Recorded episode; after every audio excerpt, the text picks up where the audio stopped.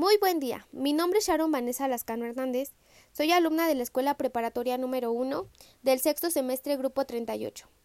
Y el día de hoy conoceremos acerca de un tema muy importante que pertenece a la materia de estructura política, económica y social. Hoy compartiré con ustedes este tiempo para dedicarlo a repasar y a profundizar y sobre todo a mejorar el conocimiento acerca de este tema tan importante en el territorio mexicano. Así que acompáñame. El tema que abordaremos hoy es acerca de la relación entre México y Alemania. Pero para conocer esto tenemos que ponernos en contacto, en contexto. Así que comencemos. Las relaciones económicas entre lo que hoy son México y Alemania se iniciaron en la época colonial. La presencia de misioneros religiosos y técnicos de origen alemán en el territorio de la Nueva España suponen los primeros contactos entre ambas sociedades.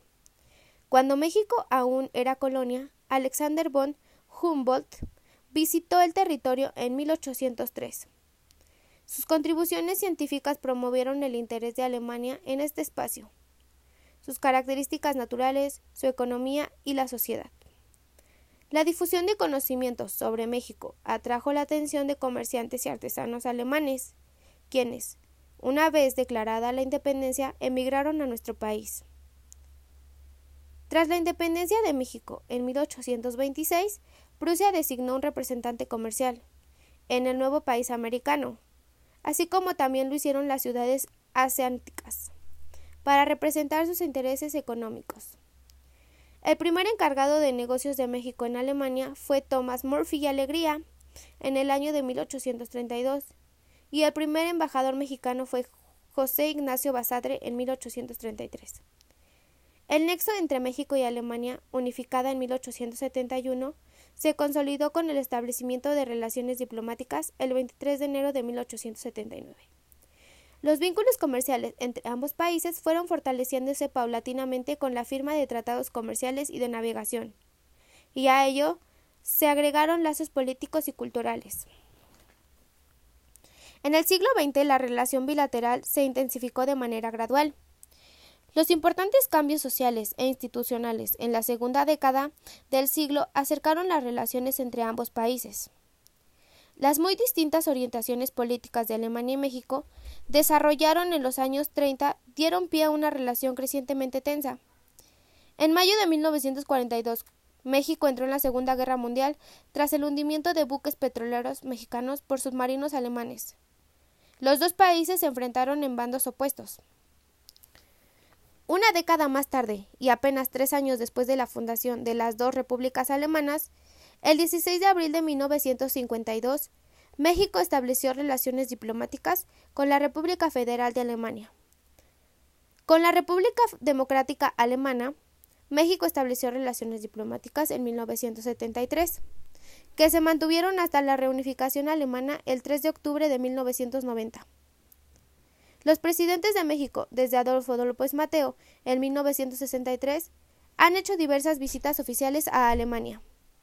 Por la parte alemana, el presidente federal Heinrich Lüdke fue el primer jefe del Estado alemán en visitar nuestro país en el año de 1966.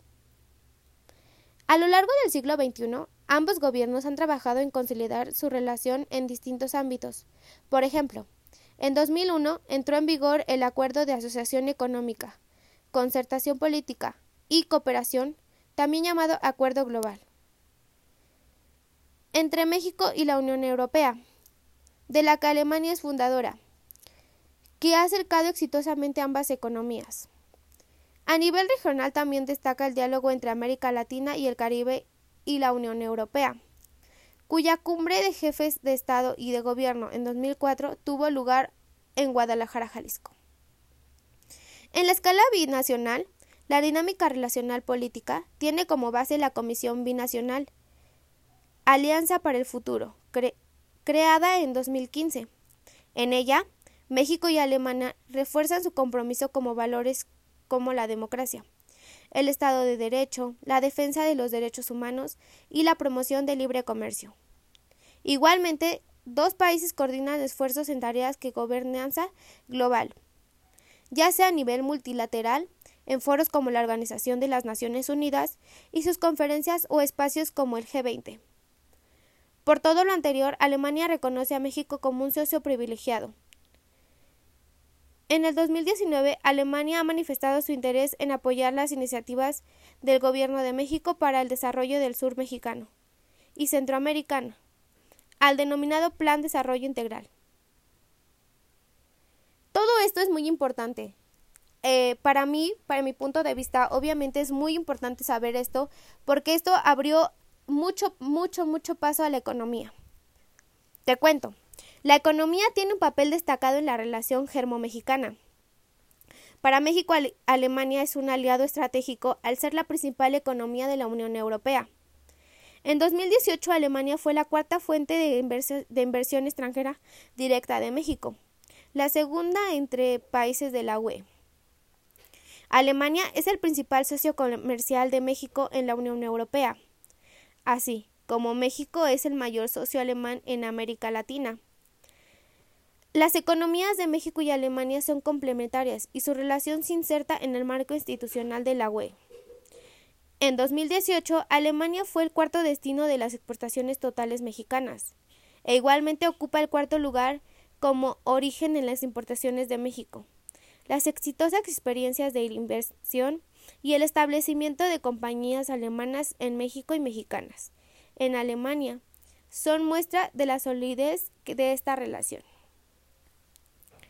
Espero que te haya servido bastante esta información. No olvides que puedes sintonizarnos a la misma hora por el mismo por la misma señal. Hasta la próxima.